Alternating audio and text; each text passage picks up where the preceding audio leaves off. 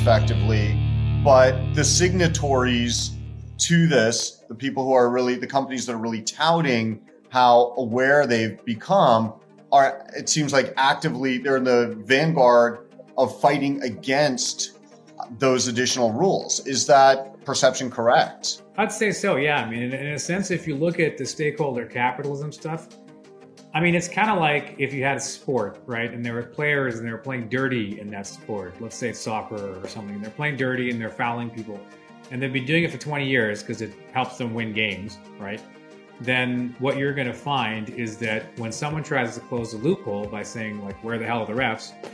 The first thing they're going to say is, what, like, we don't need refs. You know, good sportsmanship. That's the answer, which is effectively what stakeholder capitalism is, right? It comes a point where probably haven't had smart regulation on key areas for years, and so they're and they're trying to keep it away. And I think what is the most kind of a little bit annoying about it in a way, right, is that if you look at what's happening today, on one hand, they're selling things like stakeholder capitalism, right, which stakeholder capitalism looks like in 1954 when the cigarette industry put out something called the Frank Statement to Cigarette Smokers, and they were like, "We care about your health," and we all know afterwards it was just to like keep regulation away as long as possible and just muddy the waters. No, no pun intended. To, to um, you know, to, to delay regulation. And so that's what stakeholder capitalism is. Who's done more research on the subject than the good people at the American tobacco industry? They say it's harmless. Why would they lie? If you're dead, you can't smoke.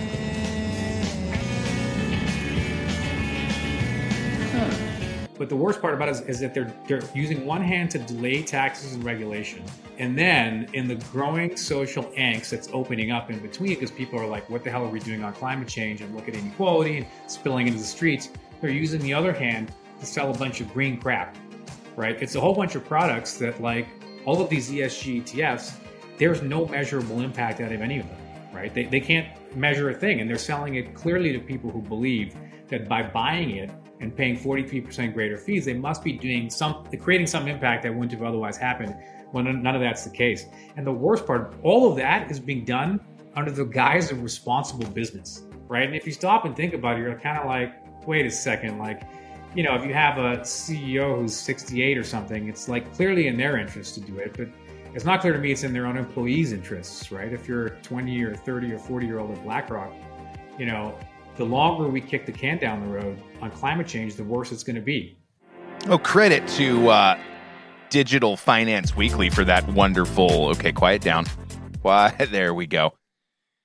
A nice little clip to try to bring you up on on it, it's it's really interesting. We're talking about ETFs and ESGs and other acronyms as well to sort of illustrate, as I told you at the end of the last show, this is sort of the big reveal.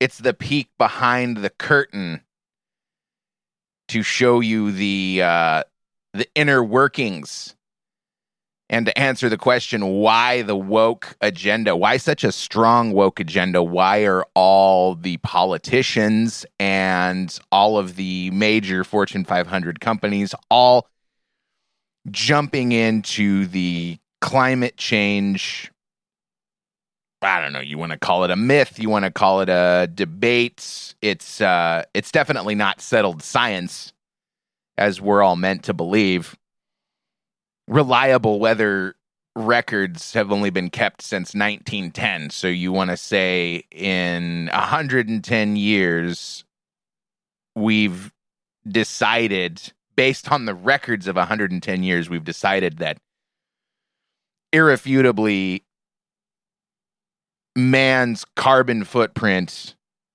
is contributing to the demise of the planet. Well, we've apparently as a society moved beyond that now and uh, one of the systems of control is what's called ESG, environmental social governance.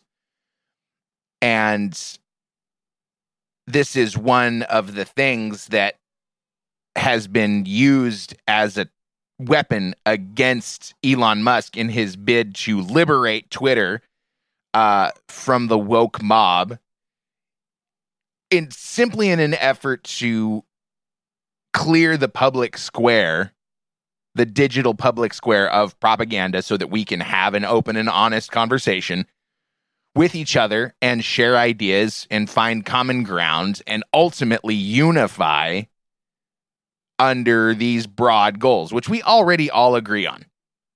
It, it's it's cyclical. We all want to have money. We all want to have comfort. We all want to have a roof over our heads. We all want to have love and partnership and unity, friendship, entertainment. We we so many things we can agree on, but because of this environmental social governance agenda that couples with Agenda 21, Agenda 2030, the World Economic Forum, the United Nations, all of these groups of unelected officials and bureaucrats have found the way to put us firmly under their boot as a collective. Here's an article from the Washington Examiner an, an opinion piece by uh, Caitlin Richardson. Headline Woke Capital using ESG to circumvent Congress. Republicans warn. Republicans are attempting to curtail the influence of environmental, social, and let's start again. me, me, me, me, me. Republicans are attempting to curtail the influence of environmental, social, and governance standards which activists frequently use to pressure companies into promoting a, a variety of leftist political causes.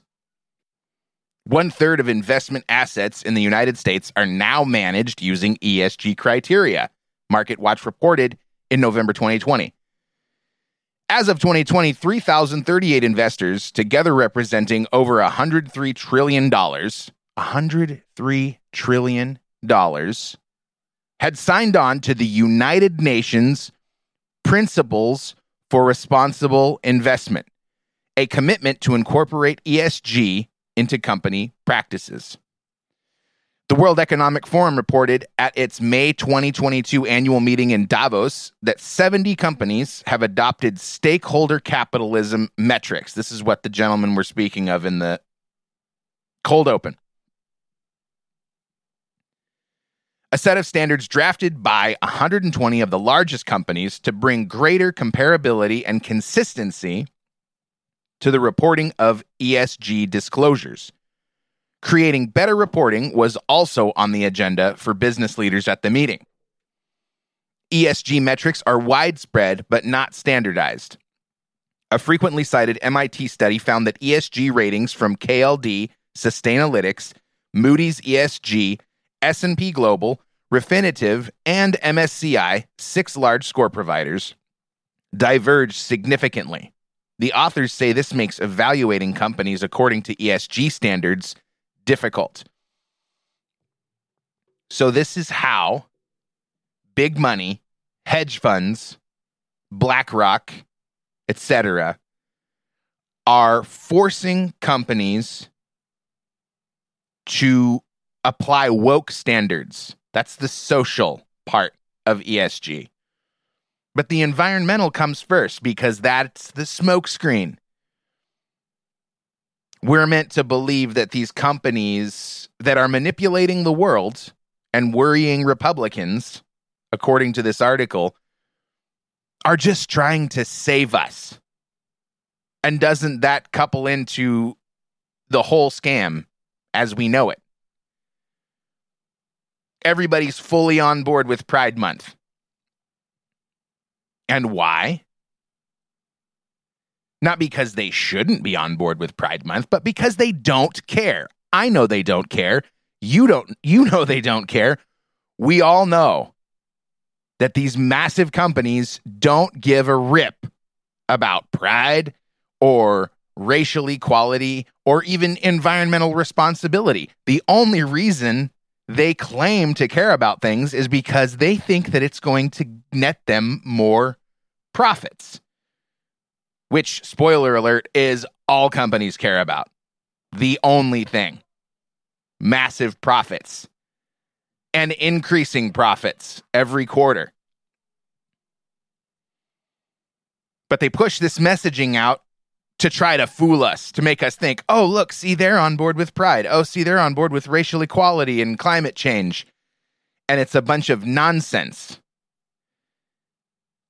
They use that messaging to try to fool us, just like they use that messaging to their shareholders and stakeholders to manipulate them into investing their money in these companies that have a high ESG score.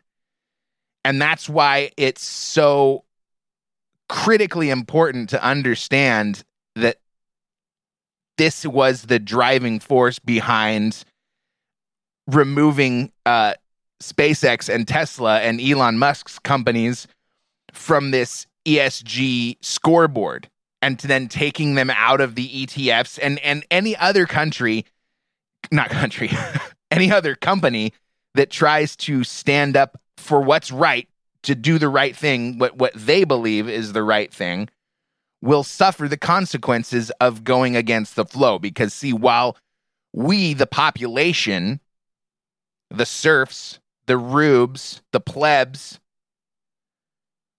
are trying to decentralize things, the elite globalist leadership is trying to centralize everything. And that was one of their shining accomplishments with COVID. All the small and mid sized businesses that went under because of the COVID lockdowns, that's a huge victory for these giant hedge funds like BlackRock. Fewer people to try to control that's why the giant push for censorship. Fewer people to try to control, fewer messages to manipulate and control. If they just deplatform all of us, well, then they can have one centralized, unified message that they say is the truth. And if you try to speak out against it, well, then you're doomed. You're removed. You're ruined. This is the goal. From the Washington Times, Musk right to call ESG a scam. An opinion article from uh, May 30th by Adam Brandon. Elon Musk took to Twitter this month to speak the truth. ESG is a scam. Attacks from left wing whacktivists ensued while Mr. Musk sat back and grabbed his pot- popcorn, clearly relishing the outrage and woke backlash. But for every but for every blue check criticizing Mr. Musk, there were just as many people cheering him on, applauding this voice of reason and courage emerging from the muck of business leaders who have embraced environmental, social, and governance standards to appease the woke. What drove Mr. Musk to point out this truth to his more than 94 million Twitter followers is the fact that Tesla failed to make the S&P 500 ESG index. This index is a broad based market cap weighted index that is designed to measure the performance of securities meeting sustainability criteria while maintaining similar overall industry group weights as the S&P 500. Translated, this list is meant to highlight highlight the largest publicly traded companies in the US that adhere to ESG standards. These standards include sustainability initiatives, the E how well the company promotes social causes within and without, the S, and the diversity of a company's staff, as well as the quality of the code of conduct it enforces, the G. So, how is this used to manipulate companies? Okay, so they have these ESG standards and they're promoted. I mean, if you go in go into your search engine and type in best ESG companies. Article after article after article, the top 10, the top 20, the top 30, all of these companies that you should be putting your money into because they're so environmental and social and governance. so then these ESG scores are used to build the ETFs, which are basically buckets full of these great companies that you can invest you you throw your money into the bucket and you get little sh- you know you get shares of all of these. It's it's meant to streamline and that's in money managing that's probably not a good term. So if your company doesn't adhere to whatever made up standards this whack job decides on well then you don't get to be in these ETFs. And worse, if you are so bad that BlackRock decides that they're going to sell off all of your shares, well, then your company is effectively bankrupt and ruined. And it's the same way that they push politicians and probably unelected leaders and non government organizations, even down to the local level, with these uh, uh, trumped up, for lack of a better word, uh, protests and riots and staged events that trick us into thinking that this is how the world really is on a grand scale when it's really not the truth. I'll be back. Goodbye.